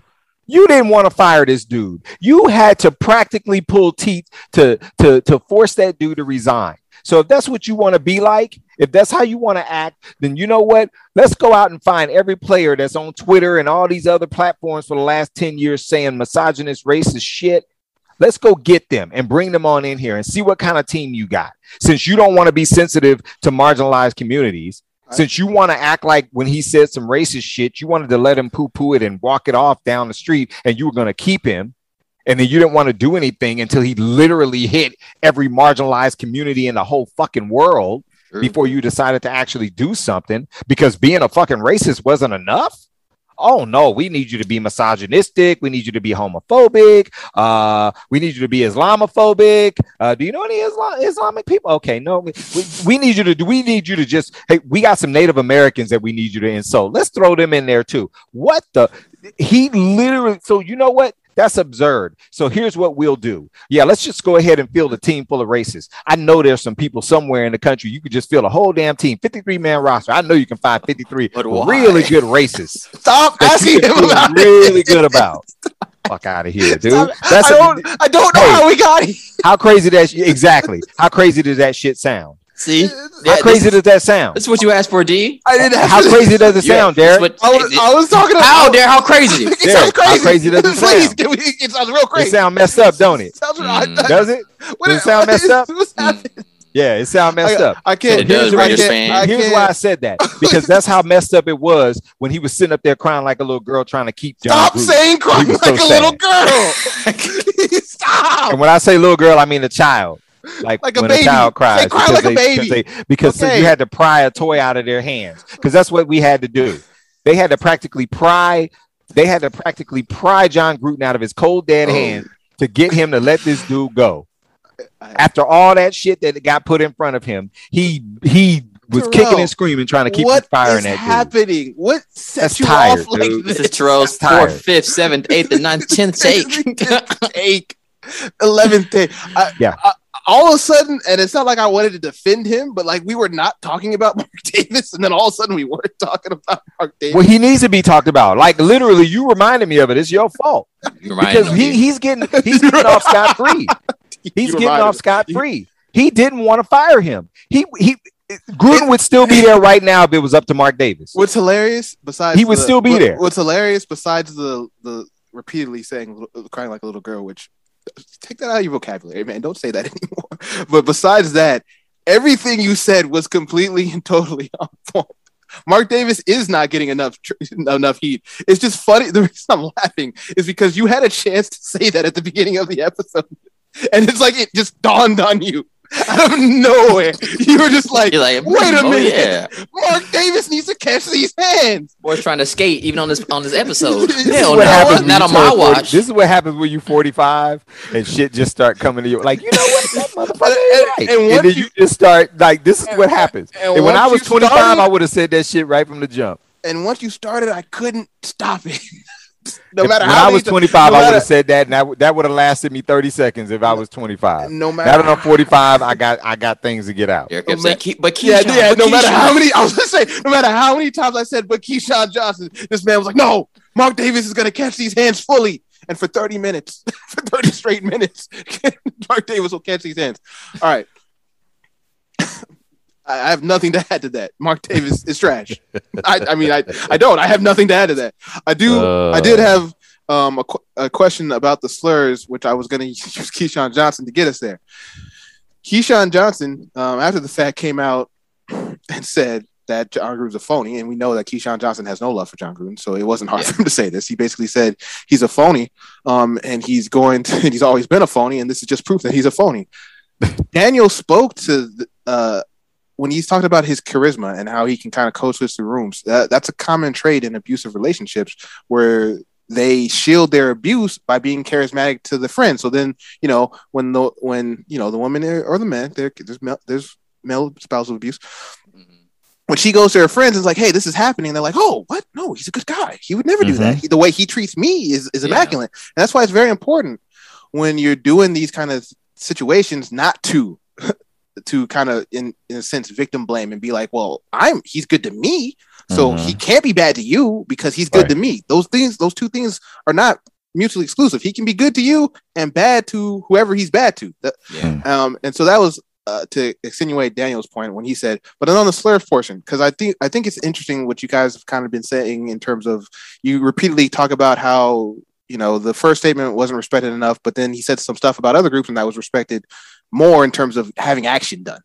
Um, do we do you think that some of the cases and i'm asking you to kind of get into the minds of other people again but I, I just i just find this part of the topic interesting and i think it's kind of what we need to be talking about for the show anyway do you think that he because of his explanation and we've talked about how he was given the leeway to explain and how he was Mhm. and daniel has talked about how he wasn't given the leeway to explain the other stuff Mhm. you, that he was able to kind of explain away a slur because calling someone's lips big is, Yeah. is a racial slur It in and of itself. But it wasn't, it seems like once he got out in front of it, it wasn't viewed as that anymore because he put reasonable doubt into the equation, which there's not a lot of reasonable doubt. Anyone, I don't, I don't even think Roger Goodell buys that statement that he was Sure. not making a racial, t- uh, a, a, a racist jab at, at DeMaurice Smith. But at the same time, I will say, while it's an absurd, an absurd explanation, it is a explanation that you can say out loud, and I guess maybe three people will believe you. Is Yeah. there really an explanation for dropping the F word, calling Michael Sam the the Q word, calling him a queer? Hmm. could he have explained that away if given the opportunity? Because those are pretty. If if because I will say, if he had said the N word to the, about DeMaurice Smith, that would have been automatic. I mean, just because we know that, just that's how the N word is. that's pretty much on site. Right. Uh, the words that he used for the other groups of people were kind of on site words. So how does that play a factor? And I, I, I it doesn't seem like Daniel's like, yeah, no, I have, I have something for this as well. Well, well, well, no, no, no I, I'm, I'm open to anything. I'm open to all avenues of conversation. So. What, what I would say is that um, first off, for the N word, that's pretty much been like an off, you know, hands off thing for quite a long time, right? Yeah, we're getting now, quick with that one. We can we can catch you in the mouth before you even finish the word nowadays. Now, unfortunately, you know, for those other words, it hasn't been until recent to where they're like, oh, those are also, you know, high tier slurs that you should never ever use. So he could fall back on, not saying this is actually a good explanation, but you could say something like, okay, well, back then, that's how we talked. That was our terminology. Because I mean, I'll be honest, a lot of the words that he was using was stuff that we would use like in middle school, you know, mm-hmm. stuff like that. Like when we were younger, before we actually learned about what it all meant and stuff. That actually was just the the grammar or kind of the, the the stuff that people would say back in the day. Just mm-hmm. loosely, just throw it out there, just because, right? So being in that sense, you could say that yeah, back then I had a different mindset. You know, I was ignorant, I didn't know. Um, so I said those things. I've grown since then. I've learned a lot, and that's usually I think people use a lot. Like I learned a lot since then, so I'm a, I'm a different person. Um, what I said wasn't right. It wasn't right back then. It's not right now. I, I regret doing it. Um, but I have moved on for it. I really do apologize for it. I want to do whatever I can to make this right. I know I've hurt people by saying that, but that's not who I am. I think my character shows that how I treat people now. I work with women now all the time. How I have Carl Nassib on my team. I don't treat him any differently. That I have grown from that. Now, is that true? Maybe who's to say? But that could be an explanation he could use to kind of get some room to, to have those other those same three people, like you were mm-hmm. saying, D, be like, oh, okay, well, I could see that then. Maybe he has changed only because those emails were from years ago. If this right. was just yesterday, he wouldn't have he wouldn't have that same ability. But because there was a time frame um, in between it, I think that's the reason why he actually could have had a chance to potentially save himself if he had the chance to actually explain where that was coming from. I think uh, and this is a point that I've been waiting to make, uh, kind of somewhat my view on it. And I, I agree with most of what Daniel's saying. I don't, I'm not, I'm not sure if I see it quite as hard as he sees it on this one in terms of like, I, I do think that there is an element of, and I want to get into this a little more before we go. It's going to be a long episode, uh, but there is a little bit of an element of proximity to whiteness, right? Those other yeah. communities have a proximity to whiteness that racism doesn't have. It just doesn't, mm. and that, and that's, you know, we're gonna have a whole episode on this. I guess spoiler alert: the the special episode for midweek take is Dave Chappelle. That's a little bit of what Dave Chappelle was trying to get at. I think he did it in a very unartful and terrible way. Um, and I think we'll you know we'll get into that. Your everyone's thoughts on that. In my opinion, he did that. You know, he he was very divisive in a way that didn't he didn't need to be divisive. Yeah. Um, because these groups have people of color in them. So, and I don't think he paid enough respect to that idea anyway. Mm. So that's a time for a different. So there is a proximity to whiteness that I think Daniel is talking about with these other groups that give them a little more leeway to swing a hammer that mm. racism doesn't doesn't always get. Um, and that's just the fact of the matter. Like that's not that's not trying to you know grade trauma because all these traumas are are, are yeah. abhorred.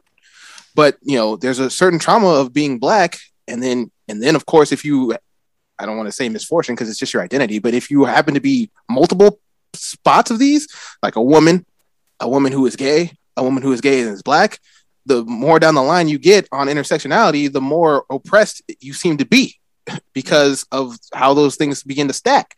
And so there's a proximity to whiteness that that some of the other ish think that some of that runs into, hey, now that a white woman has been insulted, we can get some stuff done. Now that a white gay man has been insulted, we can get some stuff done, as opposed to if it was a black gay man or a black woman. Um, and so I agree, there's some of that in here. What I will say is, in, from my point of view, that I think, and you know, this could be wrong, obviously, uh, but I think Jon Gruden trapped himself. I, I said it kind of at the time. I think he trapped himself in his own words when he said, I don't have a racist bone in my body. If he had said, Oh, this is from back then when I was a different person before I got back into the league, before I became more progressive, I think he would have had slightly more. I don't know if he's, he probably still gets fired, but I think he would have had slightly more leeway on his second offense because he would have already had the background work of I was a different person back then.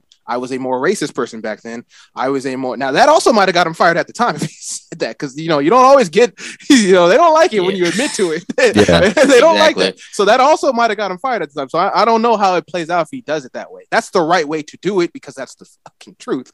But I so but I think he boxed himself in on the first go around when he said I don't I, I a what I said was not meant to be racist and b I don't have a racist bone in my body.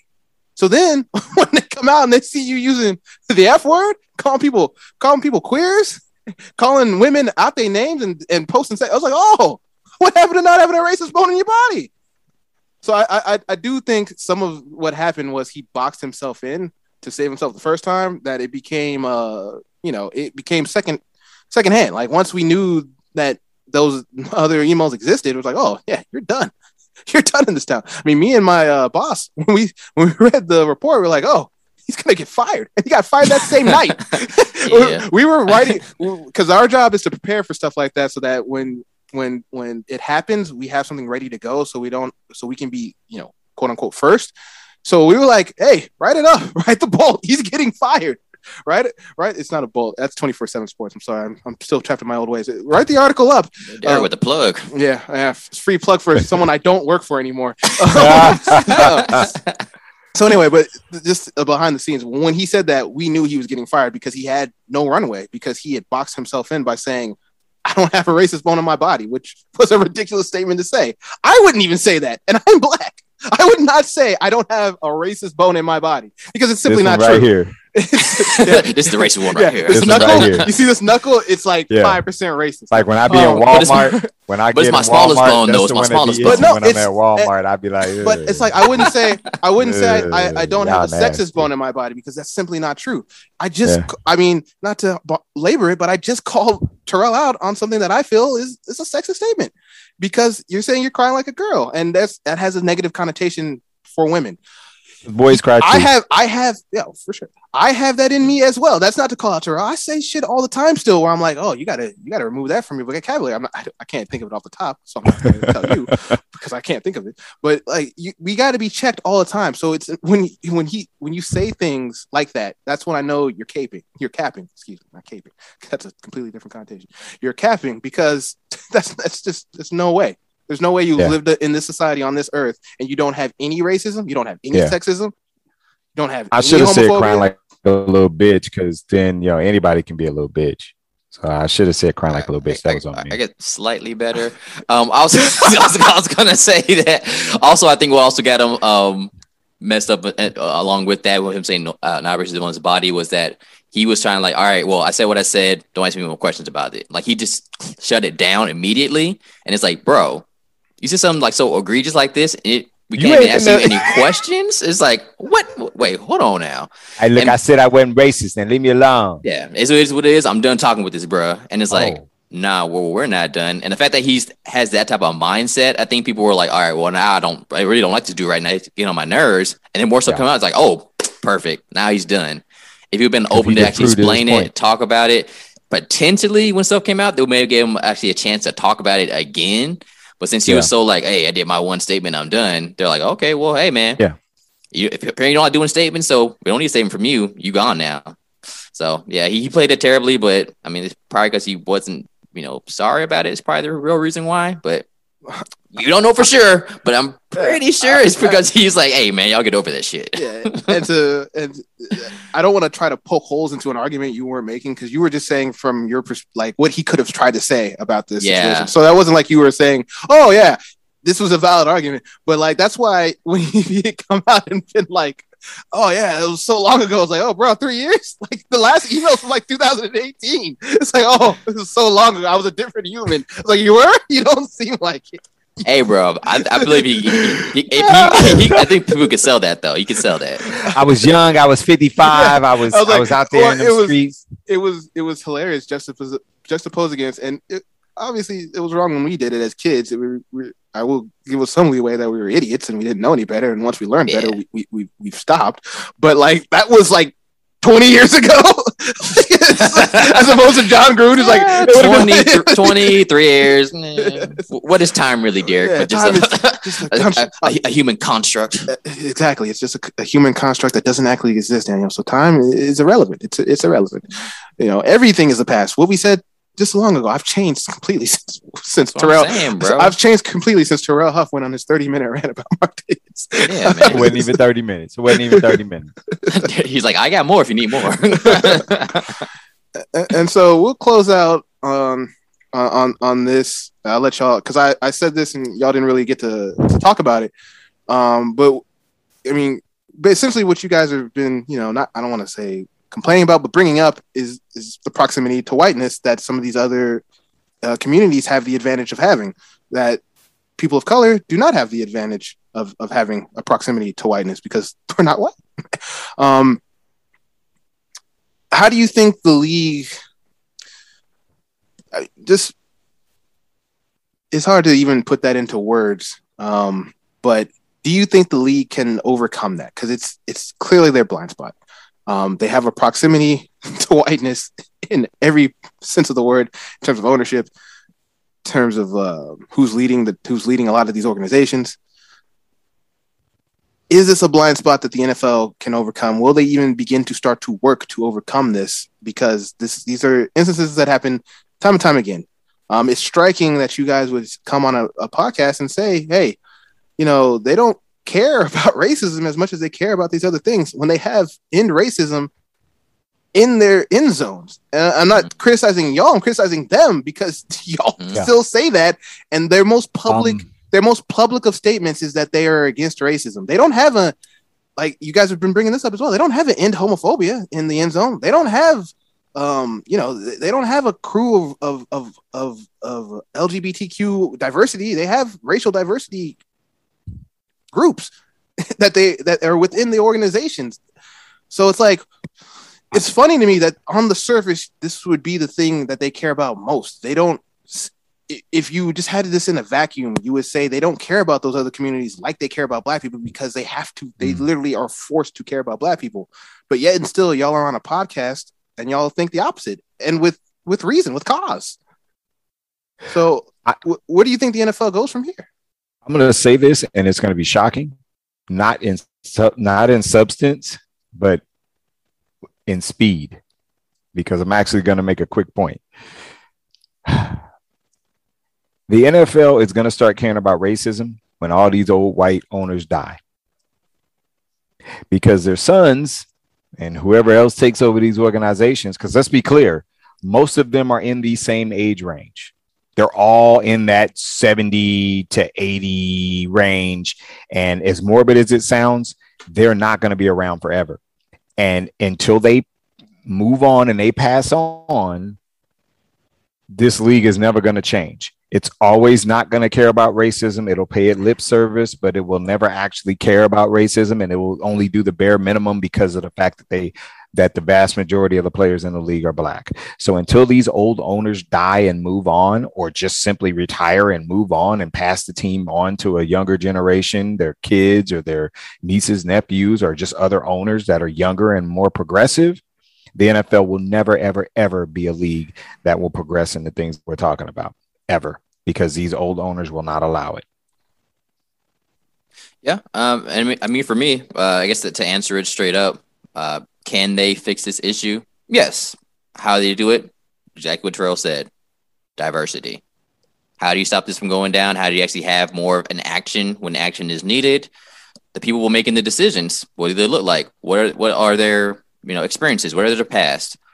If you have more women in the front office, more women either in ownership, more women either in you know as GMs and such, I'm sure there'll be you know different mindset, you know, different ideas.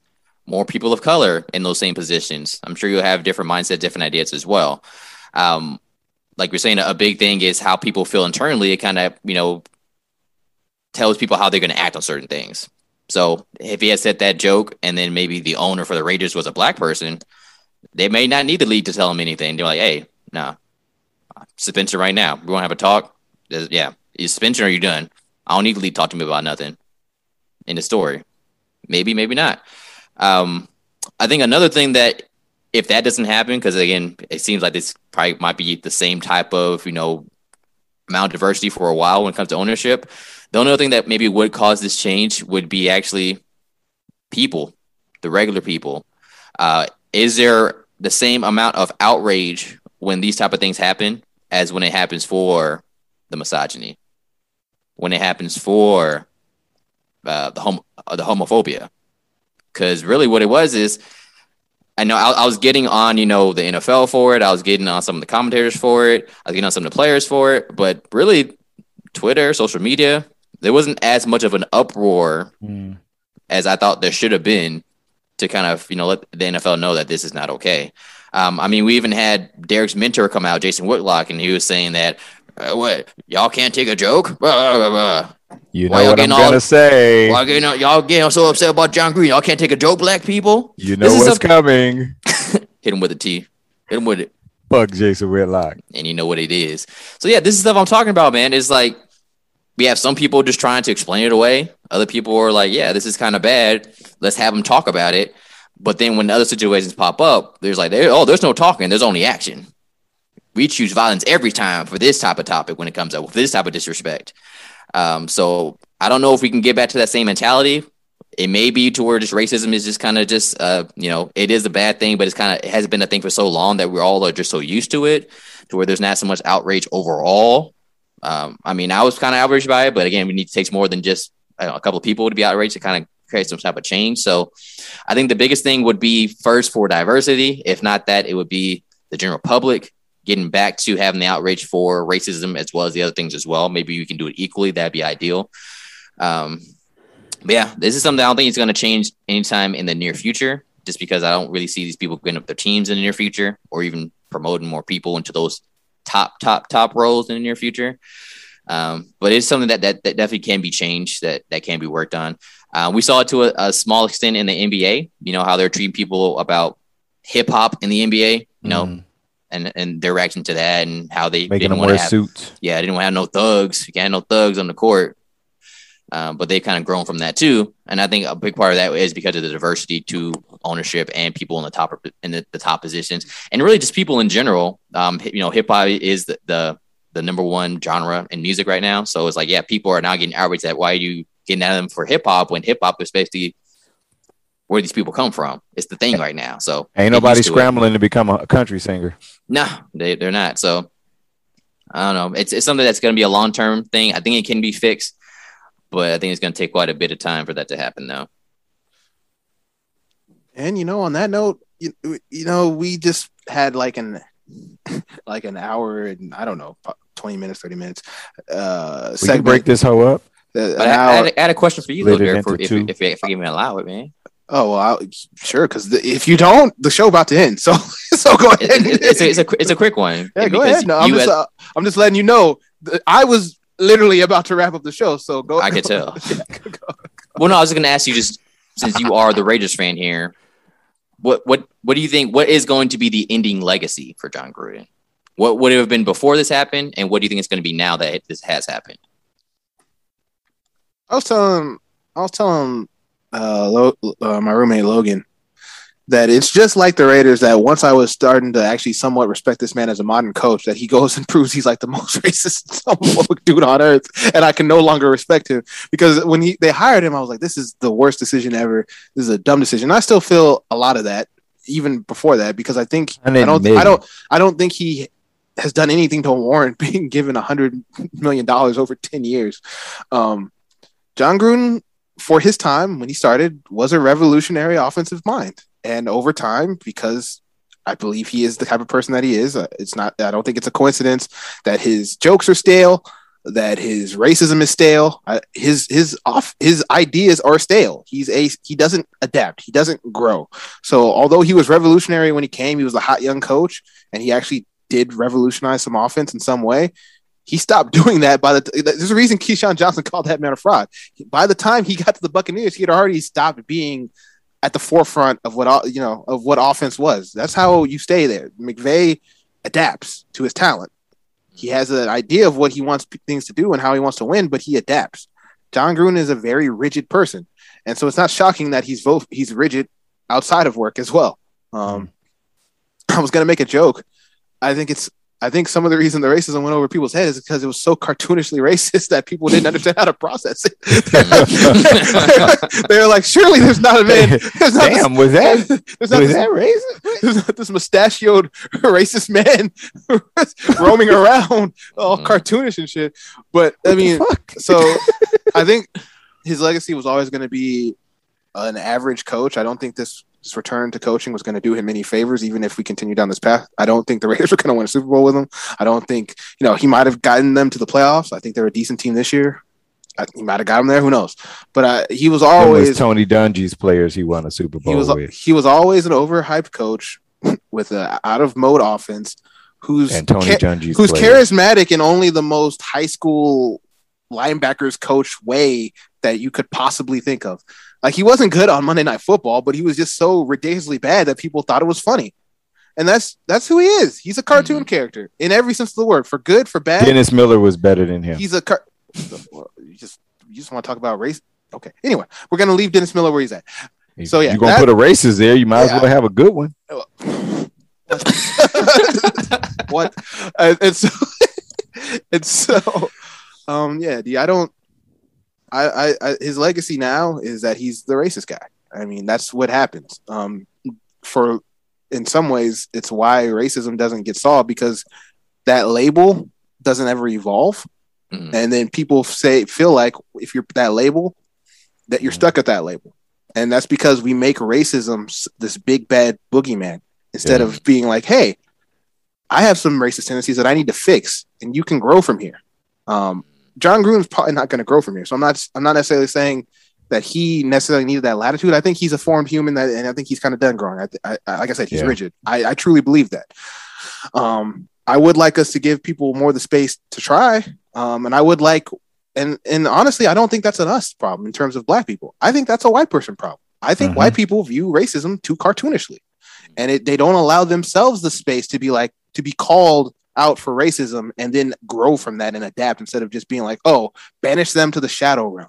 Mhm. Um, and so I, If we ain't hanging from trees, they don't think it's racism. and so I think I think Jon Gruden is going to be the cartoonishly racist guy, and I, uh, for, for better or for worse, that's that's you know his legacy. That's what is uh, attached to him now, forever, forevermore. Um, and you know, in some ways, that's what he deserves. In other ways, I think that's detrimental to what we're trying to get done. Um, and so, yeah, Raiders. you know, Raiders. greatest of the Raiders. you know, after the A's choked, I didn't think my teams could uh could do something even more crazy to make me feel any pain this year. After no, you know, you know what? After the the the A's choked, after the Texas choked, Yeah. and then I got the trifecta with my head coach being only the most cartoonish racist villain this this decade. So oh, fuck. it's a it's a bad month for your boy. It's, it's a bad month for your boy Dr. Lewis. Um, any any other questions, D? Did I? Did I? Oh, did no, I- we're good. All right. Yeah. I know how to cheer you up. Uh huh. Joshua Fuck Primo. Jason Whitlock. Oh no, I, I thought you were gonna say Joshua Primo. Oh well, that's that's a whole other story. We'll talk But about that on another but, day. but yeah, uh, hey D, I, I know I keep telling you I'm gonna talk to you and Ed on and Trey Blanco on y'all's podcast, but y'all gonna stop saying that Jason Whitlock is my boy without any context, all right? Y'all gonna Uh, stop saying. Bro, he's just your mentor. That's all we're saying, man. Just keeping the facts out there. You Well, know what I'm I- saying? I you reached out to him. He, he gave you some some words of wisdom and stuff. And you've been Hey. living by that since forever. Hey, I'm here. I That's can the facts, bro. I, I can defend myself and say, and, and say fuck Jason Whitlock, but when y'all just throw it out there and it just hangs Uh, out there, Y'all know that's my thing. I'm I'll make saying, sure I get uh, one in. uh, uh, uh, Trey Blanco's podcast, a girl, that man said, eh, eh, eh, Derek's boy, Jason Whitlock. And it's just, that was it. they just started talking about Jason Whitlock. They didn't say, oh, by the way, Derek doesn't actually like it. No. And it's like, eh, I'm not, that's not a joke we say on that podcast. So it's not like the listeners, I think he's my boy. I don't, I, I can't have that. I can't have that. in Hey, my they gotta life. do their homework, man. They gotta do Like, their nah, homework. bro, for real. Fuck Jason. Whitlock. But anyway, yeah, I mean, it's he did say some Jason Whitlock ass shit, so we can we can say fuck Jason Whitlock on this episode as well. Um, any closing thoughts or you know what? Never mind, because Daniel asked his question. If I ask Terrell, he might go I'm on good. a soliloquy. So I'm good. we're just gonna we're just gonna wrap it up. Again, if you're not listening to H's for Hell on Fridays, please do. If you're not listening to uh, Trey Blanco's podcast and grill, now featuring King Julian Owens Also- Julian. on Saturdays. Tune in. Even though Austin Brazina and you know Speaking for Sport are no longer affiliated with it, please give your boy, times, hard, hard times you're going through right now. please Hard give Easy. Easy Clap a listen. It's on Spotify. You can find it. Look it up. It's good. I promise. Um, and on that note, let's plug our own people as well. King Julian uh, podcast. That's also a good time. They're covering Spider Man. King Julian, is that you, player? the hell was that about? D, any plugs that you need to get in, my friend? Uh, but yeah, you know what it is. You can catch me and boy Ed White and of course King Julian on Trey Blanco's podcast and grill. Uh, all cowboy stuff, bring down to the X's and O's. You know what I'm saying? We do have a bye week coming up, but we ain't gonna leave y'all hanging. We actually have a great episode planned for y'all, so please tune in for that. We're going over the Cowboys Hall of Fame, baby. It's gonna be good. Come on now, let's get it. And then, of course, uh, Daniel is Twitterless. Just in case y'all wonder why he never has a Twitter, he's a Twitterless man. He's And Instagram list, yeah, and Instagram, and all- pretty TikTok list, pretty much all social media besides Facebook. and Um, MySpace list. Yes, yes, we're all MySpaceless at this point. Terrell Huff, Thespian Poppy himself. You've been uh you've been busy, my my my guy, hosting hosting mainstream radio shows. In fact, Yeah. hosting hosting the most popular radio show in San Antonio. The Oh, mostest. So go ahead, plug everything, man, and tell us what you've been up to, and and please keep it within a minute time frame. Shit's been crazy. Uh, go to iHeartRadio app and look for the Mike Taylor Show. You'll catch me last week. I know we're not really supposed to date the show, but it would be the week of what is today, the 21st. So it would have been last week, would have been the 11th through the 15th of um, October. Uh, so look for the Mike Taylor Show on the iHeartRadio app. Uh, I also, um, of course, still do um, uh, the uh, the the um, the blue collar sports dads on Sundays, 10 to 12 p.m. Uh, more like 10 to 11:30 because we're preempted by the Houston Texas who's Texans who suck. Um, but uh, you can catch us, uh, and if you're listening to the episode from uh, Sunday the 24th, 24th, 25th, Sunday the 25th Sunday's the tw- episode. Sunday's the We will have, yeah, we I believe it's Sunday's the 25th. Uh, the Sunday the 25th episode. Sunday's the gonna be- twenty fourth. Oh, it's the 24th? Okay, my bad. Uh, the 24th, uh, we will be interviewing uh, April Lancera, um, and she'll be talking about NIL contracts since we have quite a few UTSA Roadrunners uh, football players uh, on NIL contracts with uh, Ansera. So um, she'll be talking about uh, the NIL contracts and how some of that works uh, from the um, deal, the business standpoint, I guess. Um, quite a few projects out there working uh, from a TV standpoint. Streaming services is where it's going to be. So uh, you're going to catch your boy on some streaming services here real soon, probably an early part of next year. And my kids, because they talented too. Um, and uh, yeah, man. Um, what else is going on? It's pretty much it. Um, you know. Then of course we here on Weekend at Take as as many as many as we can get in. Sorry. Weekend Yes, did we are. what? Yes, we are here on Speaking for Sport. Good point, Terrell. Mhm, mhm, Move, keeping it moving. mhm. Ah, Don't shame. draw attention to a D. Be a Nah. professional. No, draw attention to all. always draw attention. Bad rate. You said we can take. That's all. It's fine. Did I say Weekend at Take? Mm. yeah, it's fine. It's all. Oh, jeez, man. But no one would have, no one would have even been the wiser. Speaking for If sport, it hadn't my been bad. for Speaking sport. DR. The crazy part is, I would have said weekend at take, and then when you would have told me to hit the outro, I would have said speaking for sport and done my usual thing, and not even thought about it. Y'all should have just let it roll. Yeah, well, That's he, what- that's tr- what I he, tr- would've he- he tried to, but that's not what this podcast is founded on. It's founded on two things, my friends. Chaos. well, it's founded on three things, my friends: chaos, Derek aggrievement, and leaning into the badness. Three Uh, things. True that. True that. And so uh, uh, I am, of course, your man. Some might say the most hated producer of all time, or some such, nonsense of that. I'm not sure. Your most, but I know for sure that I am your most excellent and venerated host, your wife's favorite podcaster. Not my wife. You're right. Your, your wife does not like me as much as I would like, honestly. For being my best friend's wife, she, she is not a fan of me as much as I would hope. But that being said, we're going to get on out of here. You can catch me on Twitter, social media, Instagram, Dr. Lewis, not third. Terrell, Yes, sir. hit him with the outro. baby. Speaking for sport, because somebody has to. Bye. Speaking for sports. Somebody has to.